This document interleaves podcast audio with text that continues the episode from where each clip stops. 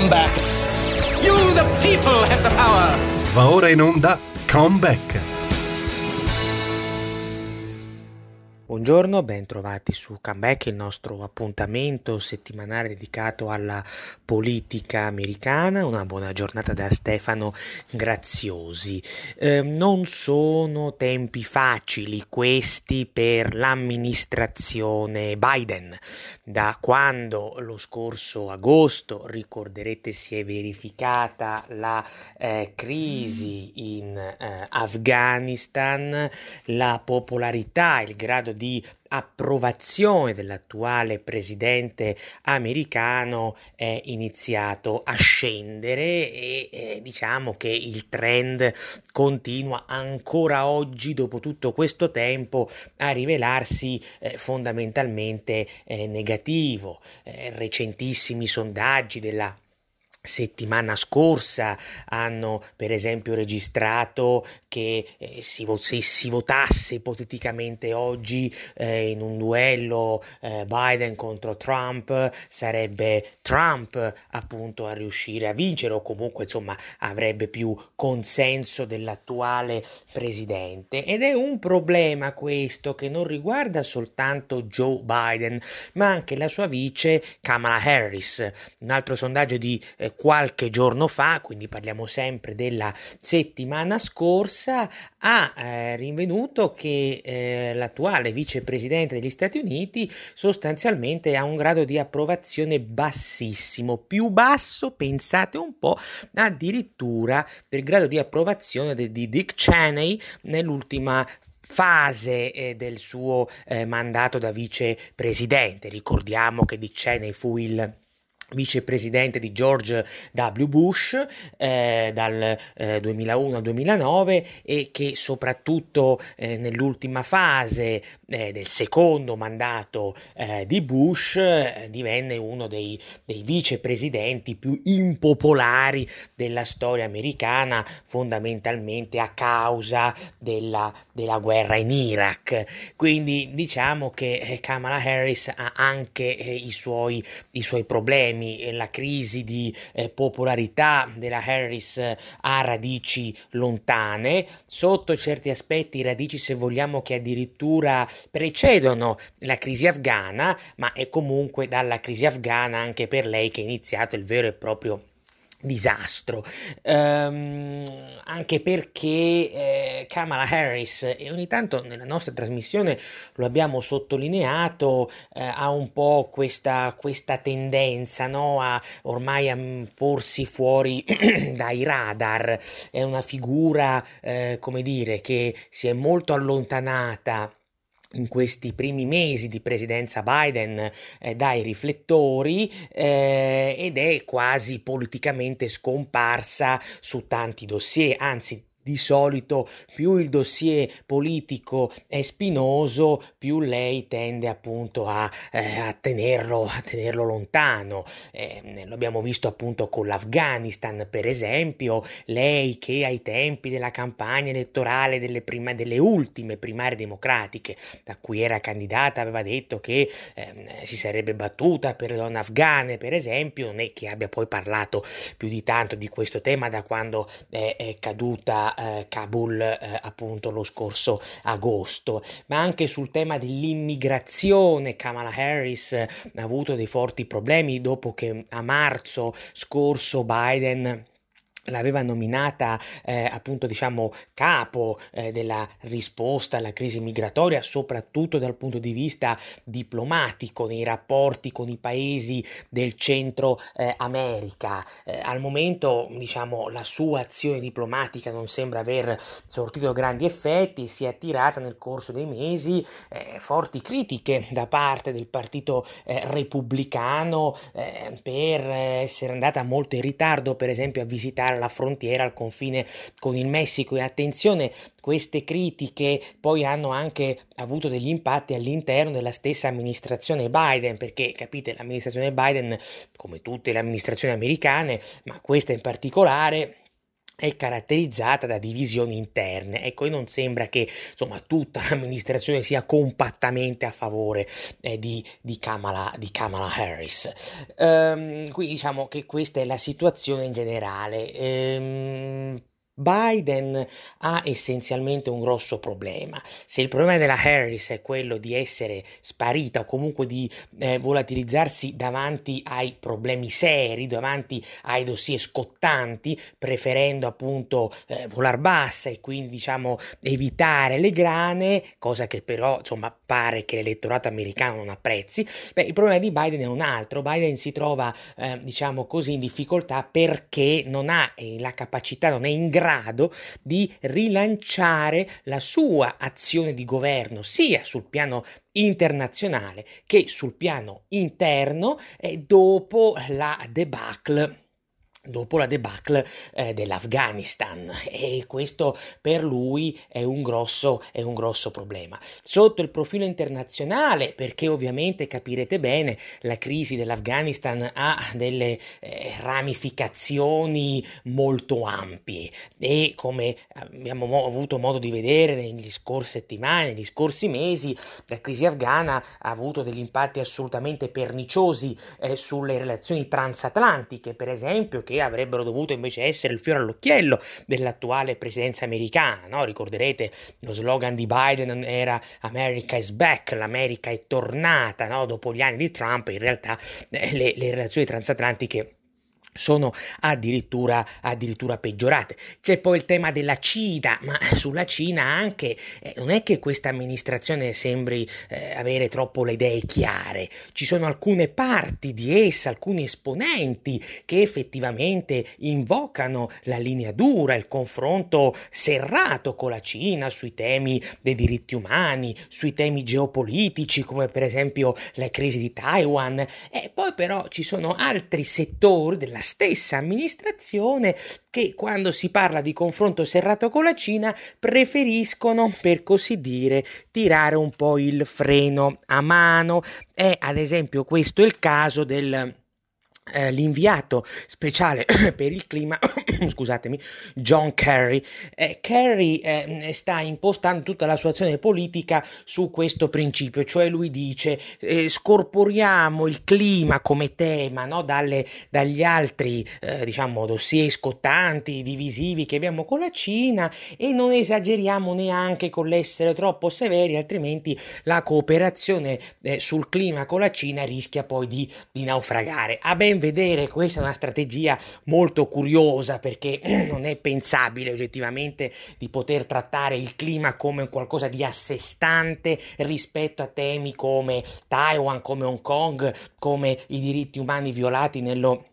nello Xinjiang e quindi questo crea della confusione, tant'è, tant'è che fino a pochi giorni fa di fatto la cooperazione sulla questione climatica tra Cina e Stati Uniti, nonostante fosse stata più, più ripresa, invocata da Kerry, era fondamentalmente quasi del tutto naufragata. Poi eh, la settimana scorsa, mercoledì della settimana scorsa, nella cornice della COP26 di Glasgow, è stato dato questo annuncio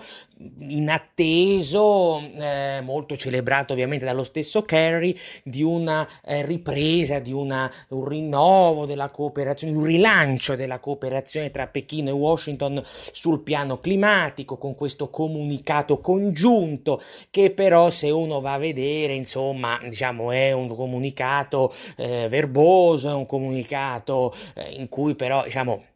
i contenuti eh, non sono innanzitutto molto nuovi e soprattutto impegni troppo concreti non è che ce ne siano. Gli analisti dicono però, eh vabbè, però è comunque un segnale positivo per rilanciare il dialogo, per lanciare la cooperazione dal clima ad altri settori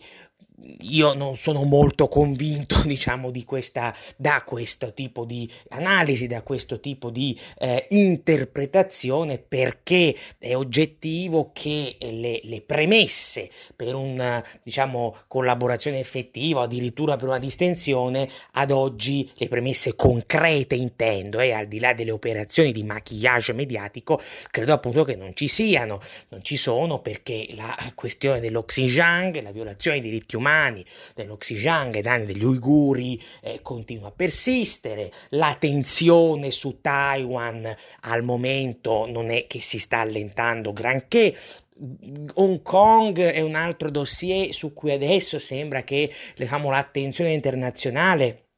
si sia un po', eh, si, sia un po distolta, dist, eh, di, di, di, distolta, però insomma è qualcosa che tornerà prevedibilmente a, a, a, dividere i due schieramenti. E il punto è questo alla fine, che all'interno di questa amministrazione non sembra, amministrazione americana intendo, non sembra esserci una linea chiara, una strategia organica e al contrario sembrano esserci vari esponenti e vari ambienti che ora uno, l'altro prendono il sopravvento intervento e dettano una linea che eh, cambia eh, in maniera abbastanza, abbastanza repentina. Tra l'altro questo approccio di Kerry è eh, stato fortemente criticato in patria soprattutto dai repubblicani che a più riprese in questi mesi ma anche negli ultimissimi giorni gli hanno rinfacciato proprio questo fatto, cioè gli dicono sostanzialmente tu stai anteponendo la questione climatica a un dossier grave come quello della, della violazione violazione dei diritti umani. Kerry si difende dicendo no, ma io non mi occupo di diritti umani, ma di clima, però ripetiamo, è abbastanza una pia illusione ritenere che questi dossier possano, come dire, essere trattati in, in, maniera, diciamo così, separata come si trattasse a loro volta di, di, compartimenti, di compartimenti stagni. Questo dicevo per quanto riguarda i problemi che Biden ha nel rilanciare la sua azione di governo dal punto di vista internazionale. Poi c'è il tema anche dell'impossibilità o dell'incapacità di rilanciare questa azione di governo in patria, in politica interna e questo lo sapete è dovuto a una serie di fattori strutturali. Innanzitutto Biden ha una maggioranza al congresso che è molto risicata, questo lo sappiamo, una manciata di deputati in più alla Camera appena una decina e una situazione di, fon- di, sostanziale parità al Senato. E poi ci sono, lo sapete meglio di me, le divisioni interne allo stesso Partito Democratico tra un'area centrista e un'area al contrario più a sinistra e queste divisioni sono rivelate deleterie per esempio due settimane fa quando ci sono state le elezioni governatoriali in Virginia e in New Jersey. In Virginia i democratici hanno perso e hanno perso anche abbastanza male perché comunque la Virginia è considerata ormai da tempo un feudo del Partito Democratico, era almeno considerato un feudo del Partito Democratico, ricordo che la Virginia era dal 2008, è dal 2008 che alle presidenziali vota... Ehm, eh, ininterrottamente Partito Democratico che dal 2002, tranne un breve parentesi di quattro anni, mi pare dal 2010 al 2014, però dal 2002, tranne quella breve parentesi, aveva sempre avuto governatori democratici, quindi il fatto che sia stato un repubblicano a vincere in Virginia due settimane fa la dice lunga sullo stato di salute del Partito Democratico anche a livello territoriale. E non è un caso che quando hanno vinto i repubblicani in Virginia due settimane fa, dentro il Partito Democratico è ripartito partito il famoso e solito Rederazione, per cui eh, i centristi hanno incolpato eh, eh, i radicali, insomma gli esponenti della sinistra, dicendo abbiamo perso perché voi ci avete portato troppo a sinistra su posizioni troppo estremiste, quindi l'elettorato ci ha abbandonato, tesi secondo me abbastanza, come dire, fondata, e la sinistra che dal canto suo replica dicendo no, abbiamo perso perché eh, siamo stati troppo moderati e troppo poco coraggiosi. Se ricordate, ne parlammo anche all'epoca, all'epoca mm, a novembre scorso, novembre 2020, quindi subito dopo le elezioni, non solo presidenziali, ma anche, che sapete con le presidenziali, ricordo, si è votato anche per rinnovare la totalità della Camera e un terzo del Senato, siccome al congresso non si verificò quell'onda blu, il blu è, ricordo, il colore del Partito Democratico che molti avevano preconizzato, e allora appunto iniziò questo scaricabarile tra i centristi e la sinistra all'interno sempre del Partito Democratico. Quindi è una diciamo, situazione che ormai si è, eh, come dire, si è imposta a livello strutturale sono delle come dire, delle, delle, è una dialettica molto perniciosa perché non è una, una, dialettica sana, una dialettica che poi riesce ad arrivare ad una sintesi, no, è una dialettica che resta in stallo, si avvita su se stessa e diventa sempre più, eh, come dire, più negativa per un partito che continua, quello democratico intendo, a sfaldarsi. Quindi, davanti a questi due problemi, maggioranza risicata al congresso e eh, divisioni profondissime e fondamentalmente insanabili dentro il Partito Democratico, Biden si trova davanti a una specie di vicolo cieco. L'obiezione che qualcuno potrebbe avanzare a questo proposito è: ma non è così perché comunque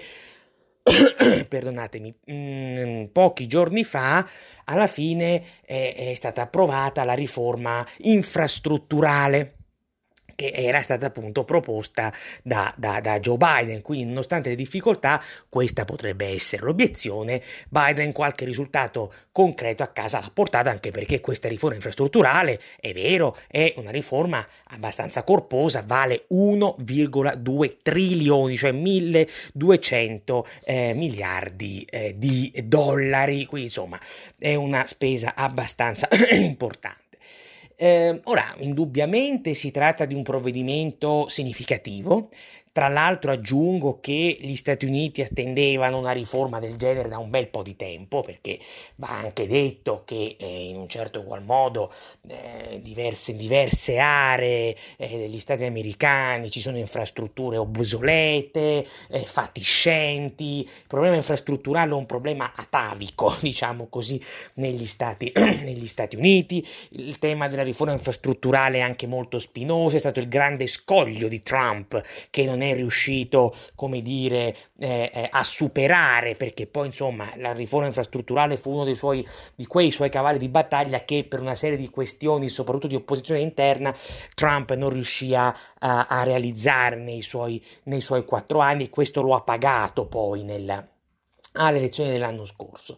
Però attenzione, ecco, il fatto che questa riforma sia significativa non vuol dire che sia in qualche modo necessariamente un successo di Joe Biden. Per quale motivo dico questo? Beh, per una serie di ragioni. Innanzitutto, eh, questa, eh, questa, riforma eh, è molto lontana da quella che era la riforma proposta da Biden per le infrastrutture lo scorso marzo. La riforma proposta a marzo da Biden valeva 2,25 trilioni di dollari. Quella che è stata approvata, ve lo dicevo appunto prima, ne vale 1,2, che è sempre una cifra considerevole per carità, però capite bene che è quasi di fatto circa la metà rispetto a quella che Biden aveva appunto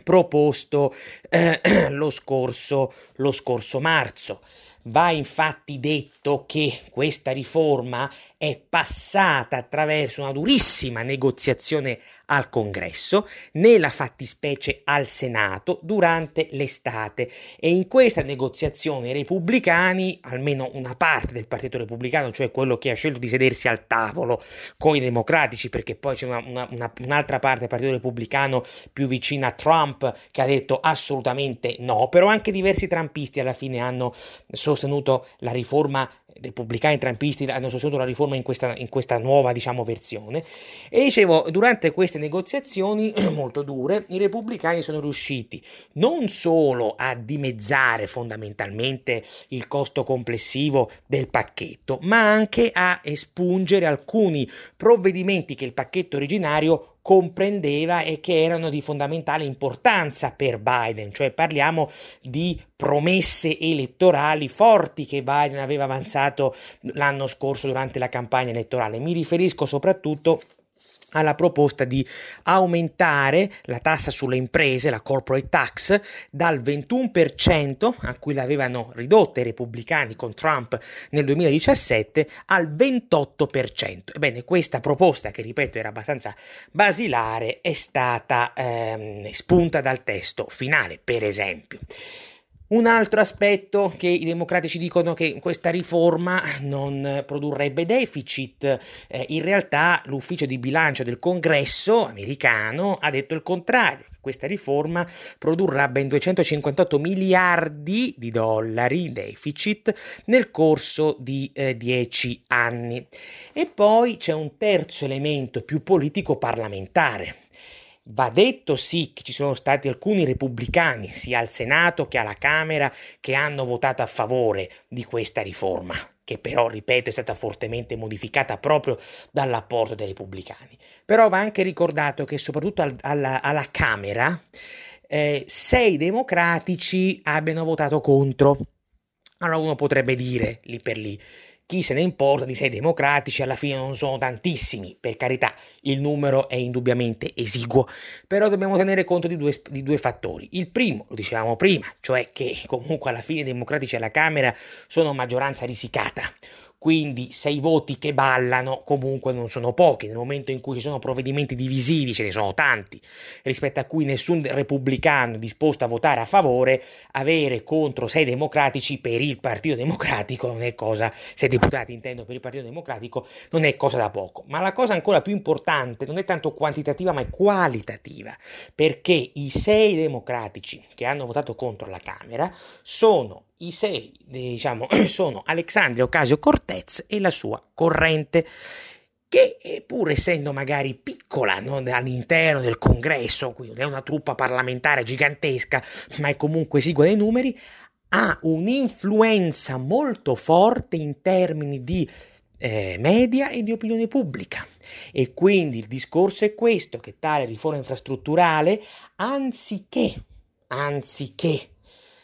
ricomporre le fratture di cui parlavamo prima all'interno del Partito Democratico, probabilmente eh, finirà con l'aggravarle, anzi se guardiamo a questi ultimi giorni, in realtà ha già cominciato ad aggravarle. Io mi fermerei per qualche eh, minuto. Grazie. Fatti sentire per sostenere la tua radio. Anche e soprattutto per partecipare in prima persona ai tuoi programmi preferiti. Abbonati a RPL. È facile, economico e democratico. Vai sul sito radiorpl.it, clicca abbonati e poi sostienici. Lo puoi scoprire sul nostro sito radiorpl.it. Dal menu clicca abbonati e poi sostienici. Ok, just a second.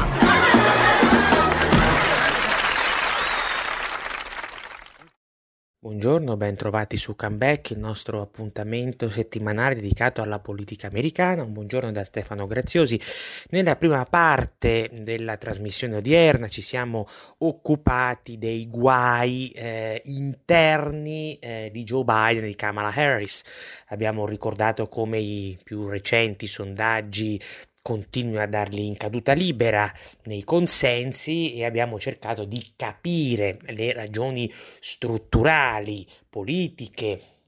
ed economiche che sono eh, alla base di questa crisi. Nella fattispecie, al termine della prima parte, ehm, ho affrontato il tema della riforma infrastrutturale che è stata approvata eh, pochi giorni fa dal Congresso, eh, in particolare dalla Camera perché il Senato l'aveva già approvata eh, quest'estate e, ehm, e, ho cercato insomma di far vedere come questa retorica, secondo che viene portata avanti da molti, della vittoria di Biden, questa riforma rappresenterebbe una vittoria di Biden, in realtà vada, come dire, molto ma molto ridimensionata e ho cercato appunto di analizzare la questione anche rispetto a quelli che sono i rapporti di forza e le divisioni all'interno del Partito Democratico. Vi ho detto appunto che questa riforma eh, infrastrutturale, anziché ricomporre queste divisioni interne all'asinello, rischia eh, di eh, acuirle, eh, anzi di fatto le ha già le ha già acuite perché? Perché parallelamente alla riforma infrastrutturale era più o meno in discussione anche un'altra, eh, un altro pacchetto che originariamente era molto ampio, eh, da 3,5 trilioni di dollari, quindi una cifra esorbitante, un pacchetto che conteneva al suo interno sia misure di, eh, di politica sociale ma anche diverse misure di lotta al cambiamento cambiamento climatico, quindi misure di stampo, ehm, di stampo ambientale. Bene, eh, prima di partire per l'Europa, Biden, dopo che si è recato, lo sapete, prima al G20 e poi appunto a Glasgow per la COP26, pur di accelerare l'approvazione di questo pacchetto, di questo mega pacchetto, lo ha tagliato quasi a metà, cioè lo ha portato a 1,7 trilioni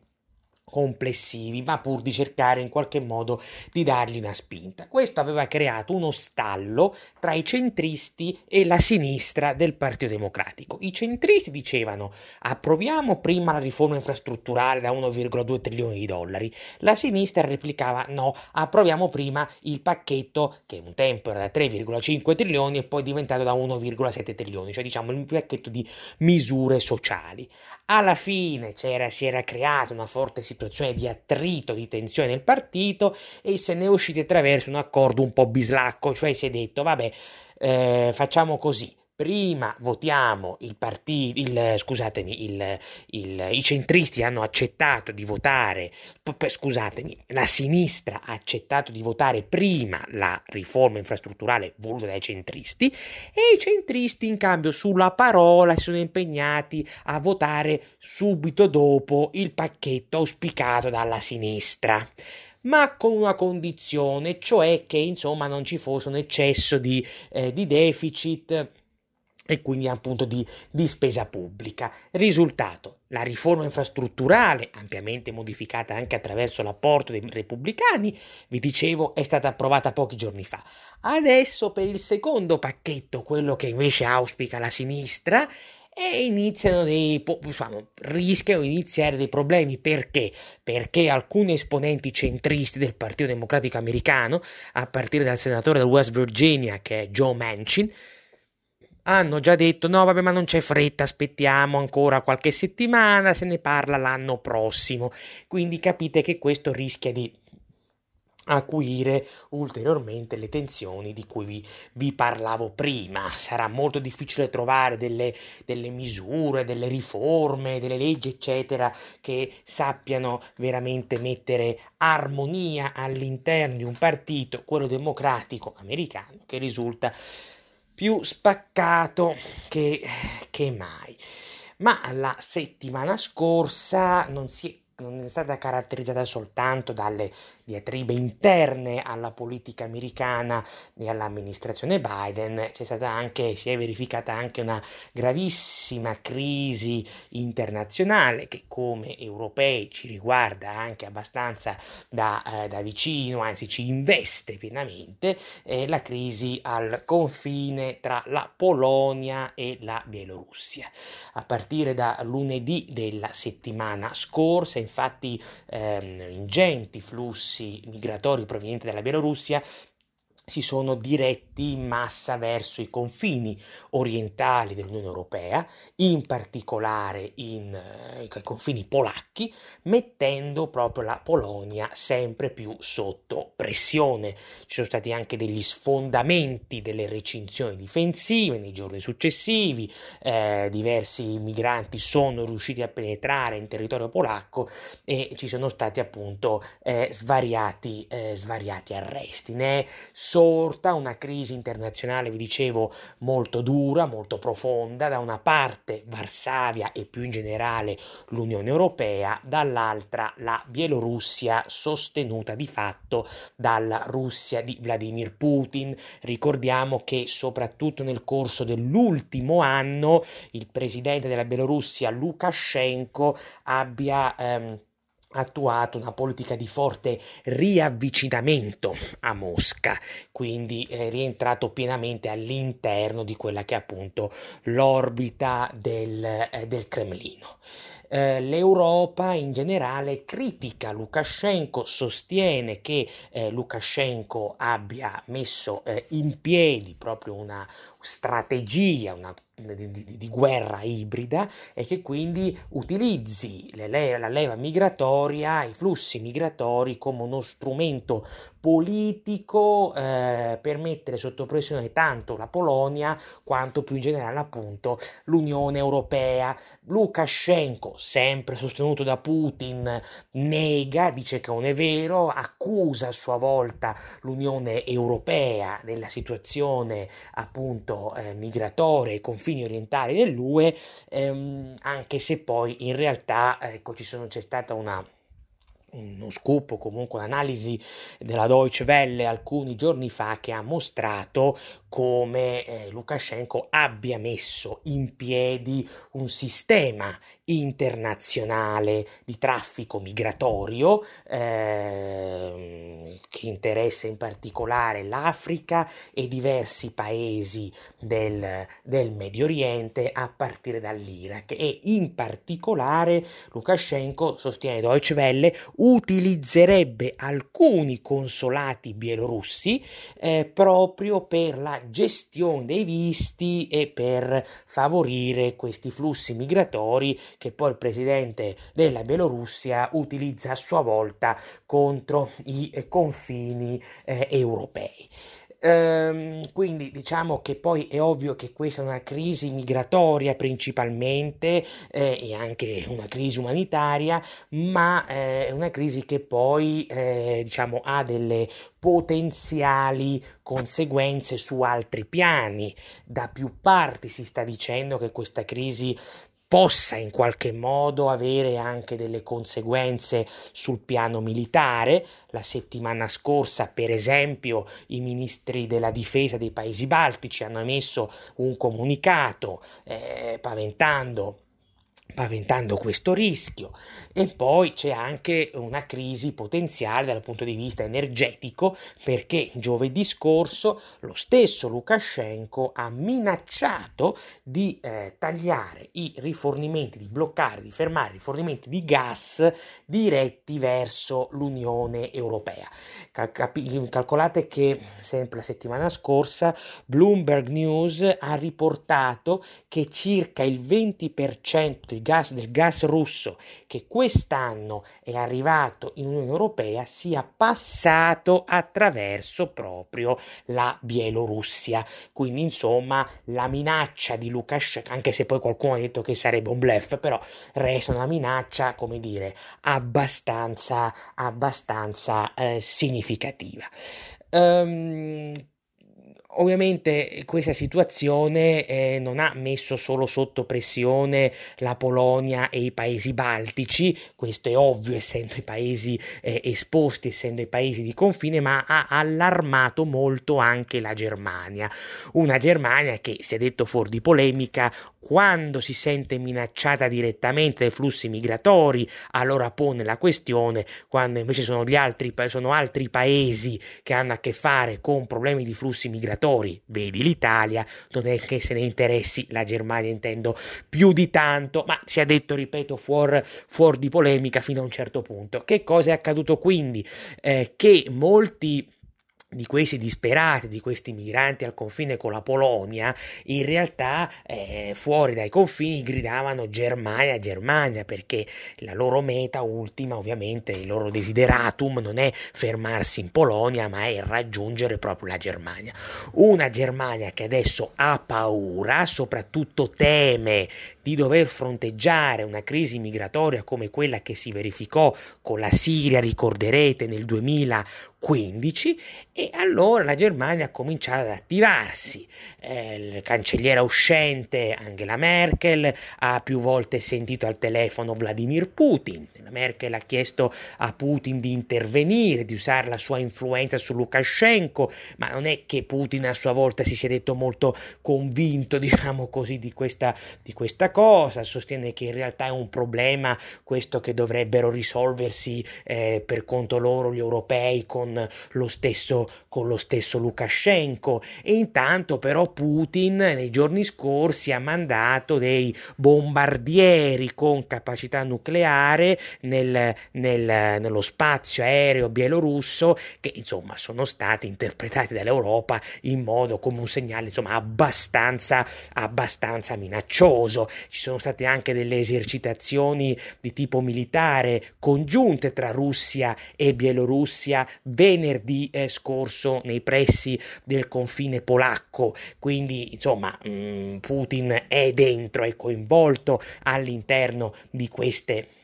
di queste dinamiche. Dall'altra parte, ehm, questo forte interessamento della Germania è intervenuto oltre alla Merkel anche l'attuale ministro dell'interno Horst Seehofer, eh, il quale ha diciamo, detto sostanzialmente che la Polonia e la Germania non possono essere lasciate da sole e che quindi la Commissione europea eh, dovrebbe intervenire. Quindi è iniziato anche un dibattito all'interno delle istituzioni europee perché il presidente del Consiglio europeo europeo eh, Michel qualche giorno fa ha detto vabbè potremmo aprire al finanziamento di muri difensivi, di barriere difensive, ma dentro la Commissione europea almeno per il momento non sembrerebbe esserci come dire eh, un consenso quantomeno unanime su questo scenario, su questa proposta. Il grosso problema è che l'Unione Europea eh, insomma non sembra avere una grossa strategia che non sia appunto quella di emettere delle nuove sanzioni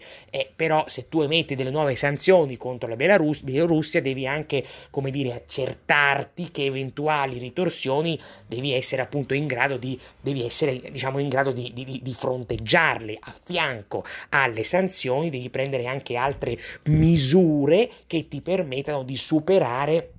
le, le, le, rappresaglie. E questo consentitemi era un discorso era un ragionamento che andava fatto all'inizio e non adesso quando i buoi sono scappati. Eh, Lukashenko eh, aveva già lanciato le sue minacce sul fronte migratorio addirittura a maggio scorso. E non è che questa crisi migratoria che ci si trova adesso a ridosso della Polonia o della Lituania è come dire uscita fuori all'improvviso come il classico fulmine a, a ciel, a ciel sereno. Perché? Perché in realtà è da quest'estate che questi flussi migratori stanno premendo ai confini europei, ai confini orientali europei. E attenzione perché all'inizio dello scorso ottobre, quindi parliamo di poco più di un mese di, eh, sì, di po- poco più di un mese fa, un mese e mezzo fa, la Bielorussia aveva, il Parlamento bielorusso aveva anche sospeso un accordo sulla migrazione proprio con l'Unione Europea. A quel punto, forse ricorderete, pochi giorni dopo, ma siamo sempre all'inizio di ottobre 2021, 12, ben 12 paesi europei, tra cui ovviamente anche la Polonia, avevano mandato una lettera alla Commissione europea chiedendo che finanziasse delle barriere difensive. Una richiesta che però, diciamo, era stata subito cassata perché il presidente della Commissione europea, Ursula von der Leyen, aveva replicato dicendo che eh, la Commissione non avrebbe mai finanziato muri e filo, eh, e filo spinato. E la situazione poi, insomma, eh, si è vista come andata a finire e la crisi migratoria in atto è appunto questa. Quindi eh, il tema è sempre lo stesso, cioè bisognava che quando in origine l'Unione Europea impose le prime sanzioni a Lukashenko, diciamo alla Bielorussia, con l'accusa di violazione dei diritti umani, ebbene la stessa Unione Europea si, come dire, eh, eh occupasse, si preoccupasse anche di mettere a punto una strategia per fronteggiare fronteggiare eventuali ritorsioni. Il rafforzamento del confine orientale era, come dire, il minimo, il minimo che si potesse fare e invece eh, la cosa è stata affrontata in maniera, come dire, fondamentalmente astratta. Non ci si è preoccupati della sicurezza dei confini e i risultati adesso appunto, adesso appunto si vedono. Il problema appunto è sempre questo, cioè che l'Unione Europea non ha una politica estera comune degna di questo nome e non ha una politica di salvaguardia dei propri confini e questa miopia, questa, diciamo, eh, man- questa mancanza di approccio concreto, geopolitico, questo approccio al contrario astratto, burocratico, economicistico, legalistico, eh, fa sì che alla fine l'Unione Europea resti sempre in balia dell'Erdogan o del Lukashenko di turno. Come finì la, la finì, insomma, più o meno finì la crisi migratoria della Siria del 2015 con un accordo economico nel 2016 marzo 2016